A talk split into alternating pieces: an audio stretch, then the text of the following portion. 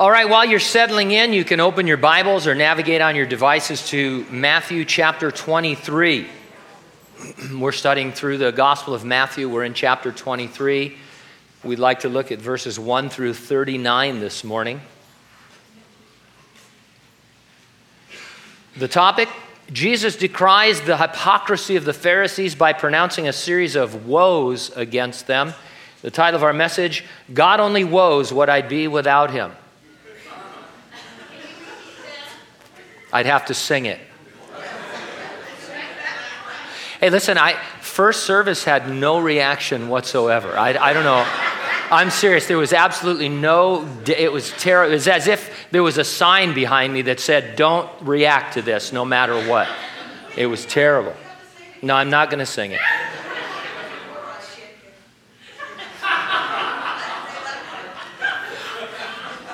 Chicken.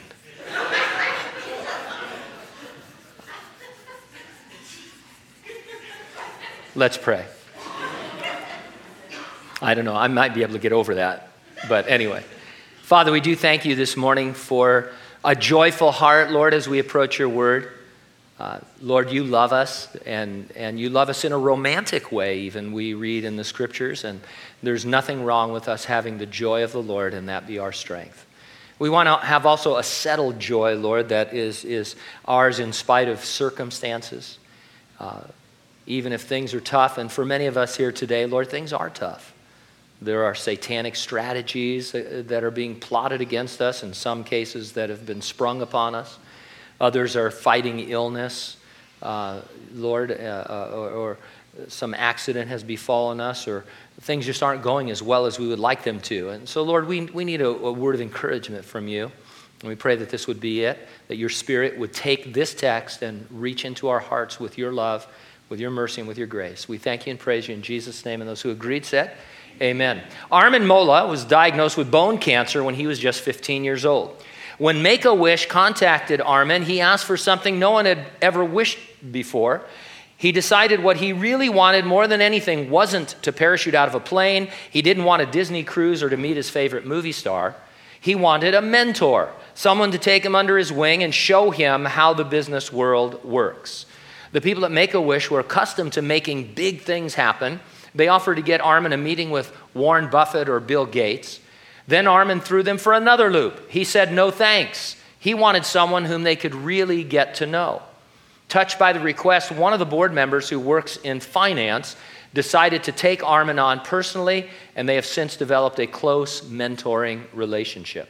Now, the thing that attracted me to this story was that familiar phrase, take him under his wing.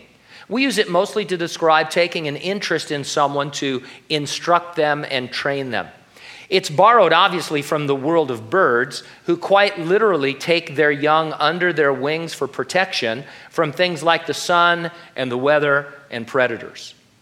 It's a favorite illustration in the Bible of God's overall care for his people. Here are just a few of the many wing references, and these are just a few from the book of Psalms. Psalm 17, verse 8, hide me under the shadow of your wings. Psalm 36, verse 7, how precious is your loving kindness, O God. Therefore, the children of men put their trust under the shadow of your wings. Psalm 61, verse 4, I will trust in the shelter of your wings. Psalm 63, verse 7, because you have been my help, therefore in the shadow of your wings I will rejoice. And Psalm 91, verse 4, he shall cover you with his feathers, and under his wings you shall take refuge. Jesus says to the Jews of Jerusalem, How often I wanted to gather your children together as a hen gathers her chicks under her wings, but you were not willing. That's in verse 37 of our text. One reason the people were not willing is given in the verses that precede Jesus' lament over the people in the city he loved. Their religious leaders, the scribes and the Pharisees, discouraged the Jews from following Jesus. Jesus describes their leadership as blind, burdensome, foolish, and hypocritical. As mentors, they took Jews under their wing, so to speak, but once under there, their followers were systematically stifled and smothered rather than nurtured and protected.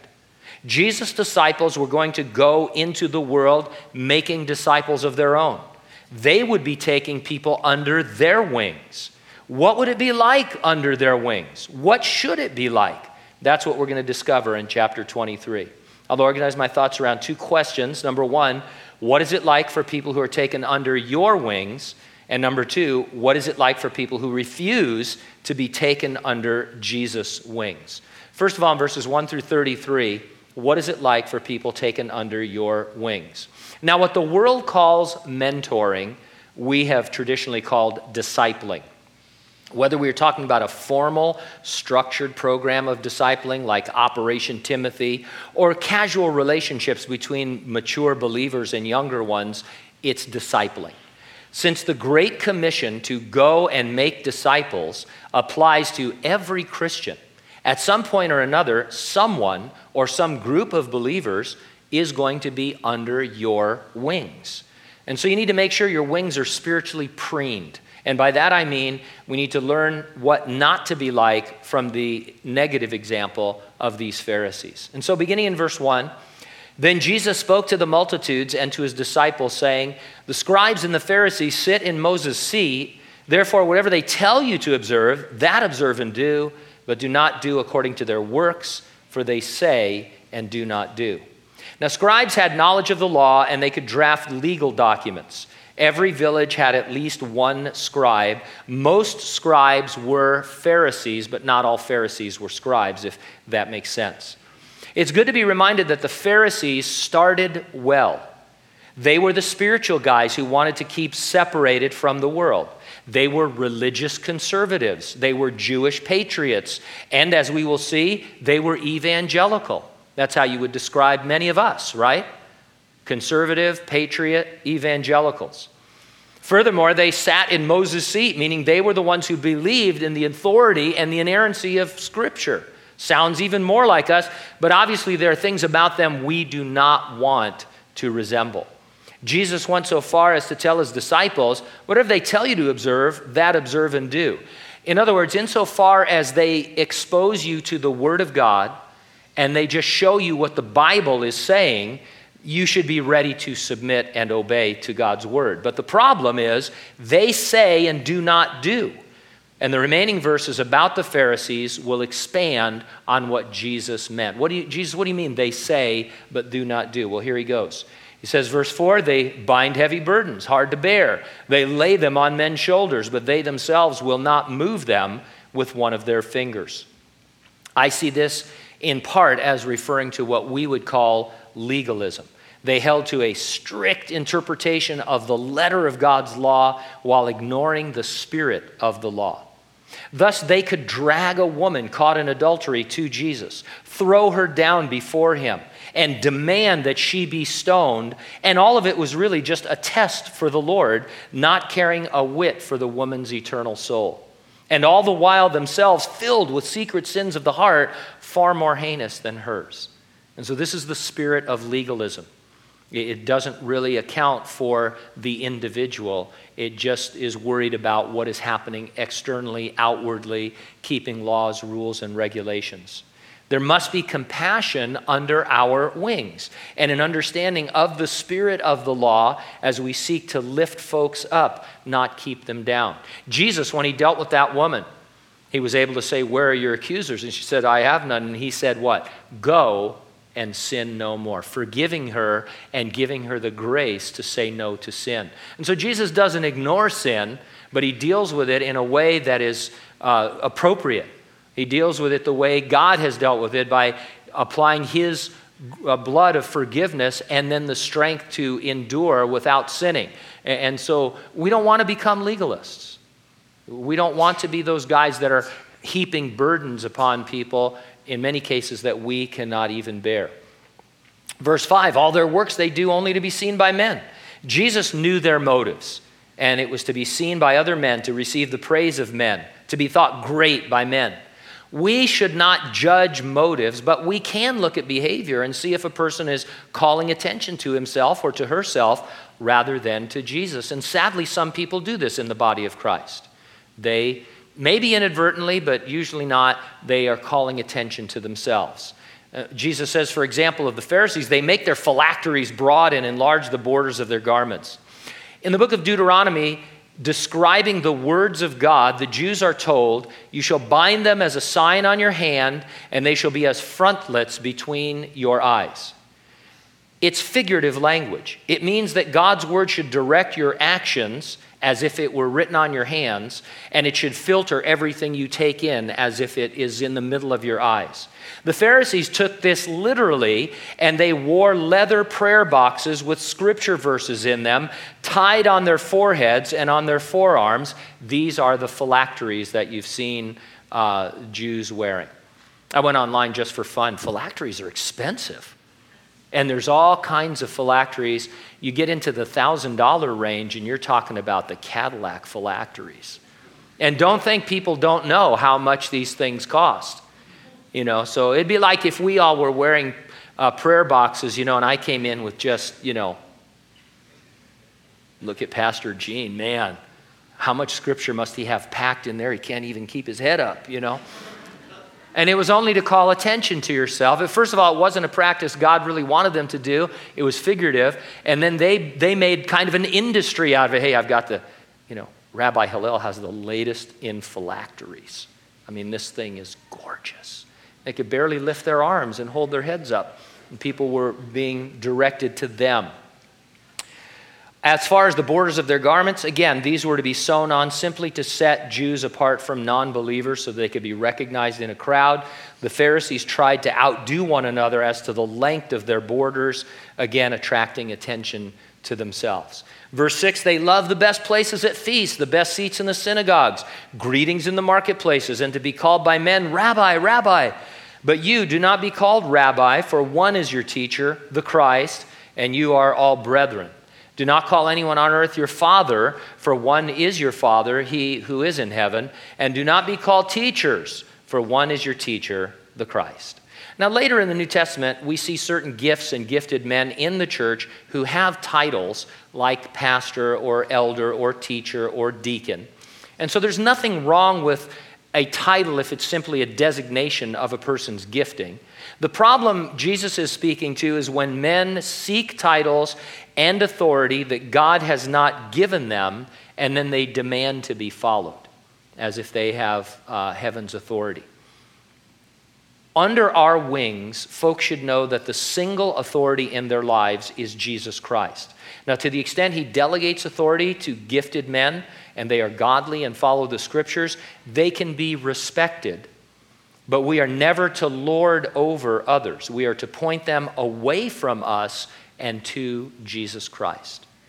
Everybody needs to see Jesus. Uh, discipleship, actually interesting. Everybody has a different idea of discipleship.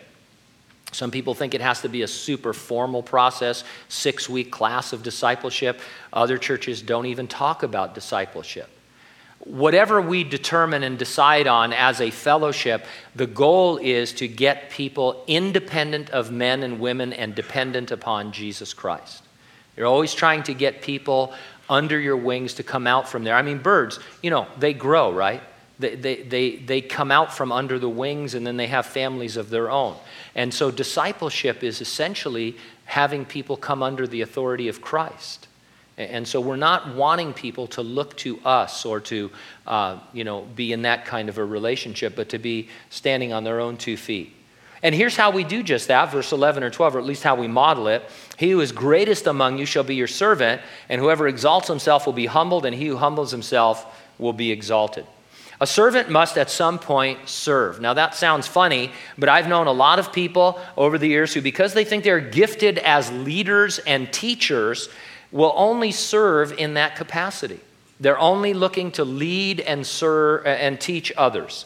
Hand them a broom or a toilet plunger, and they'll either set it down or go looking for someone less gifted who can accomplish such a menial task, uh, eh, because that, that's obviously below them. Uh, obviously, never read Jesus where he washed the feet of his disciples, taking the lowest task. You find true spiritual greatness when you find a servant who is con- uh, content to point you away from themselves and to Jesus. Jesus next launched into a series of eight woes. The Lord was expressing sorrow for them and for what they were doing to drive men away from God. He says, verse 13, Woe to you, scribes and Pharisees, hypocrites! For you shut up the kingdom of heaven against men. You neither go in yourselves, nor do you allow those who are entering to go in.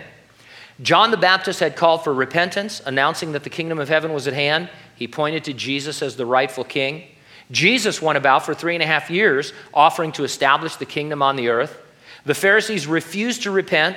They rejected Jesus, and they did everything in their power to actively discourage the Jews from following the Lord. Do we ever shut up the kingdom of heaven against men? I think we can if we start to add things to the salvation formula of by grace alone, through faith alone in Jesus Christ. When we demand folks keep the Sabbath, or they be baptized, or speak in tongues in order to be saved, we are shutting up the kingdom to them by adding a burden to the gospel. Some of you have been under wings like those and you remember how stifling it was. You're always talking about something other than Jesus Christ. You're not really evangelizing to bring people to Christ, you're bringing people to your doctrine, to your belief in the Sabbath, to your belief about baptism, to your belief about speaking in tongues. And it's crushing and it's stifling when a relationship with Jesus Christ should be freeing and liberating. And it, it actually it keeps men from the Lord. Verse 14 Woe to you, scribes and Pharisees, hypocrites! You devour widows' houses and for a pretense make long prayers. Therefore, you will receive greater condemnation. Now, the Pharisees depended on their disciples to support their ministries. This verse describes them as robbing widows, and they did it under a religious pretense. Somehow they convinced widows to give them their money. And so we want to be extra cautious, therefore, to never coerce people who are under our wing into supporting the work of God. Should you support the work of God? Absolutely. Should we coerce you into doing it? Should we, uh, you know, guilt you into doing it? Should we make you feel bad if you're not doing it? Absolutely not. And so we have to be very careful about that. Woe to you, scribes and Pharisees, hypocrites! For you travel land and sea to win one proselyte. When he's won, you make him twice as much a son of hell as yourselves. A proselyte was either a Gentile who totally converted to Judaism or a resident alien who agreed to follow what the Jews called the seven laws of Noah. Today, there are groups of people who do this. They're called Noahites. Apparently, the Pharisees were zealous in promoting their brand of self righteousness. Today, we'd compare the Mormons or the JWs who go door to door to win converts.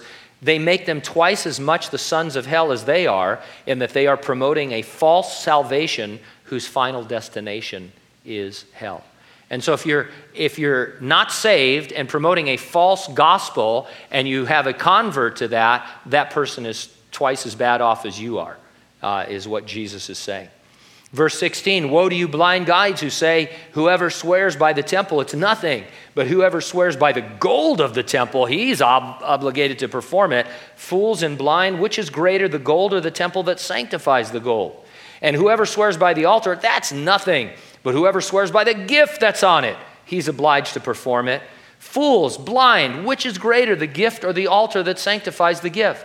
Therefore, he who swears by the altar swears by it and all things on it. He who swears by the temple swears by it and by him who dwells in it. And he who swears by heaven swears by the throne of God and by him who sits on it. The Pharisees would swear oaths in order to make themselves seem spiritual. But they made distinctions that could invalidate their oaths. Do you remember when you were a kid and you used to promise something, but your fingers were crossed behind your back? Remember? It invalidated anything. You could promise anything as long as your fingers were crossed behind your back. You didn't have to do a thing. The magic of the fingers. And that's exactly what these guys were doing, only very, oh, I swear by the altar. And you go, well, you know, you swore to give me this money. by the altar? I meant, you know, if I meant it, it would have been the gold of the altar. And it was like a, you know, that kind of a thing. And, and Jesus says, can you see how stupid this is? uh, and yet it had become a practice among them. We ought to be honest and open with those under our wings. No need for oaths, certainly without being deceptive in any way. Verse 23 Woe to you, scribes and Pharisees, hypocrites! You pay tithe of mint and anise and cumin. You've neglected the weightier matters of the law justice and mercy and faith. These you ought to have done without leaving the others undone. Tithing was a huge deal to these guys. They made you weigh out herbs from your herb garden and give God 10% of mint and anise and cumin. And so they tithed everything.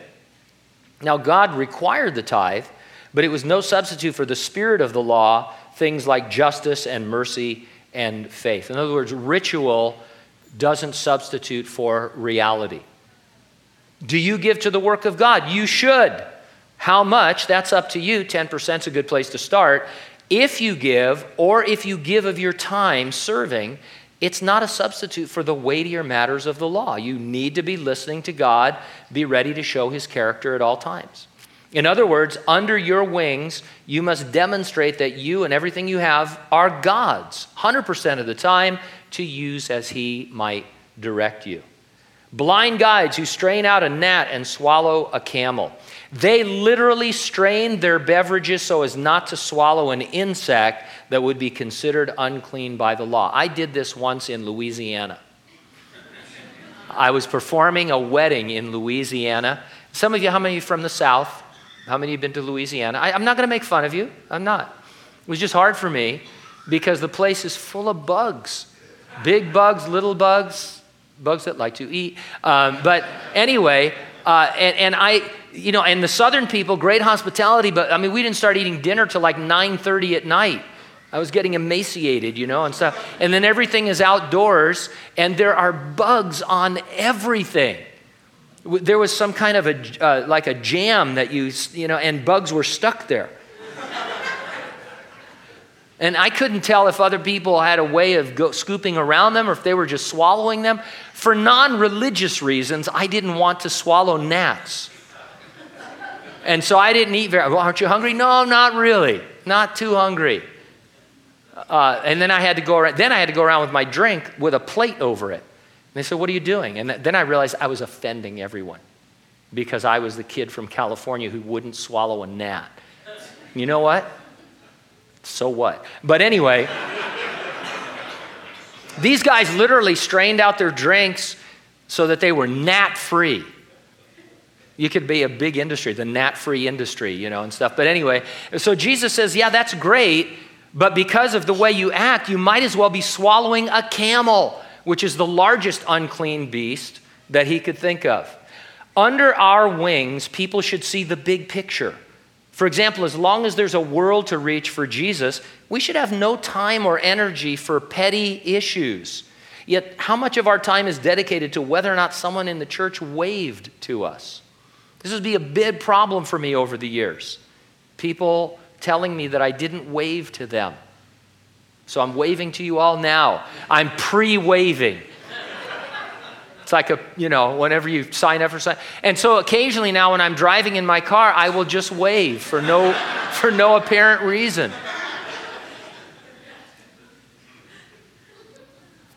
I never bother you if you don't wave at me. I'm happy.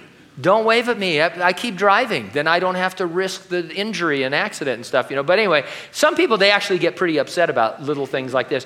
Under your wings, you want to promote a big picture mentality there are Christians in Iraq getting beheaded. Does it really matter what color our carpet is? Let's just pick a color and move on. That, that's what I'm talking about. The American church needs to man up a little bit and, and not be so touchy about things that are really ultimately, and not even ultimately, but even right now, they're not important.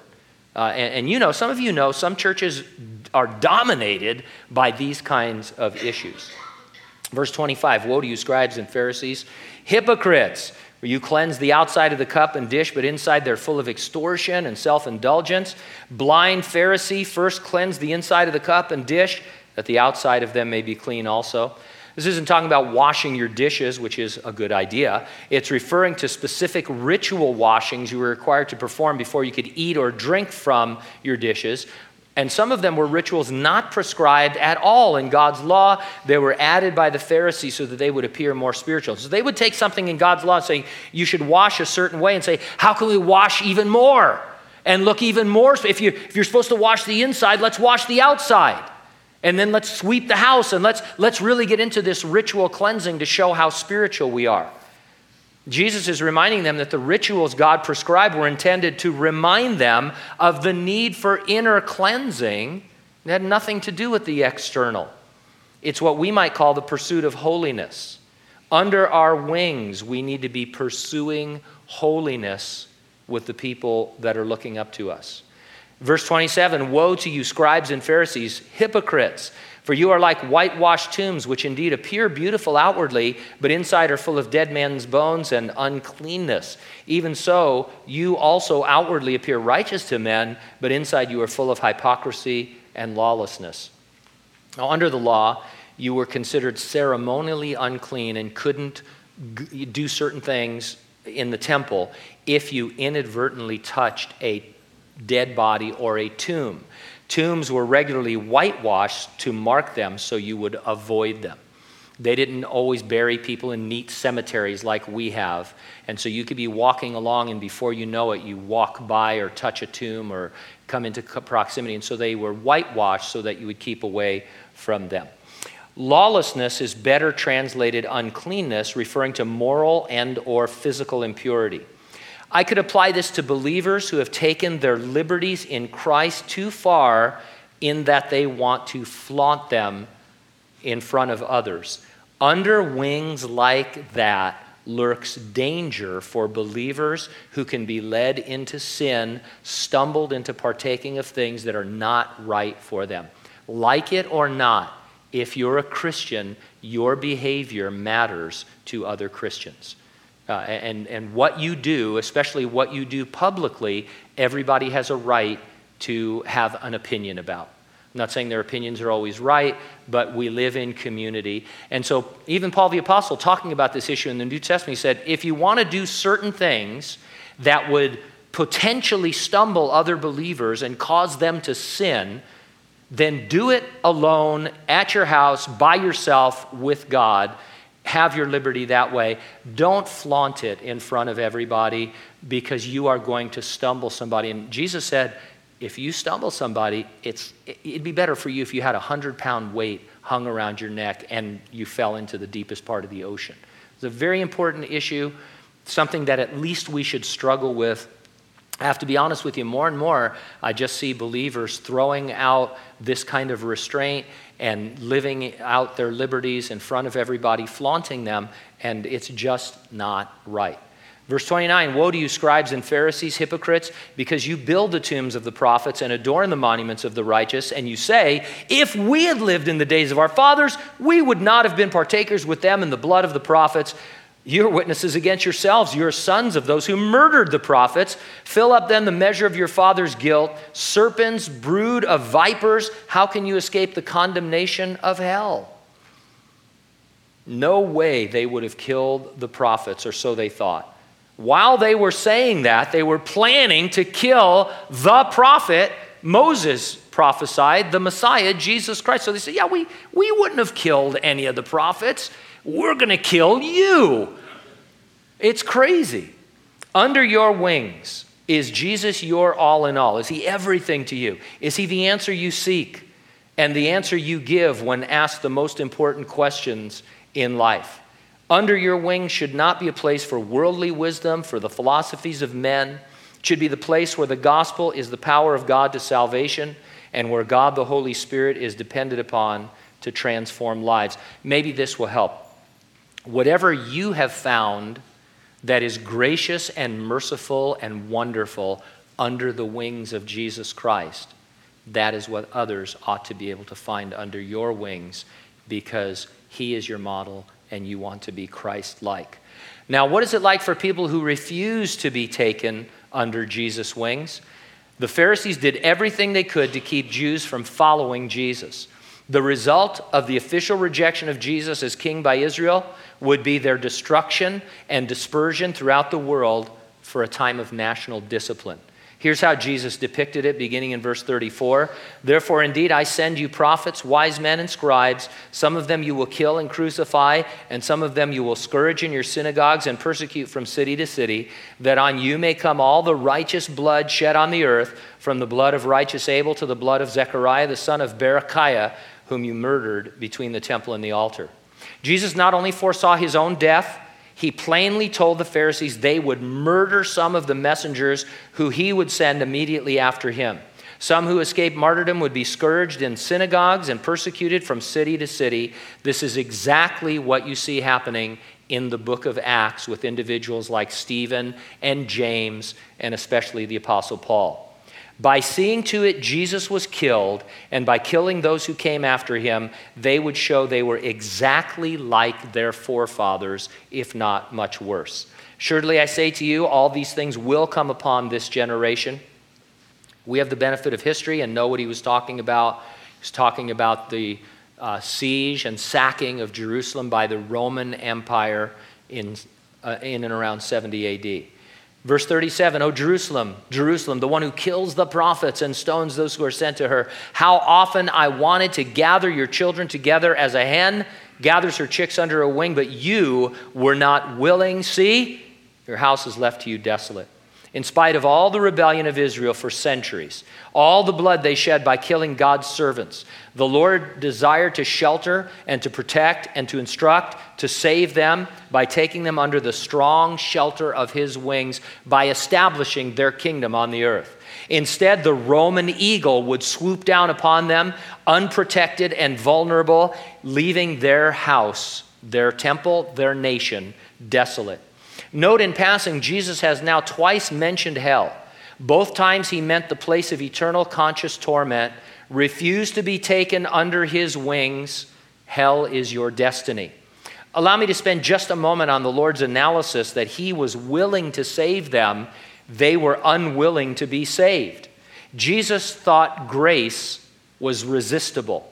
God is not willing that any should perish, but that all would come to repentance and faith. His grace in salvation works upon your heart to free your will to be able to receive or reject eternal life.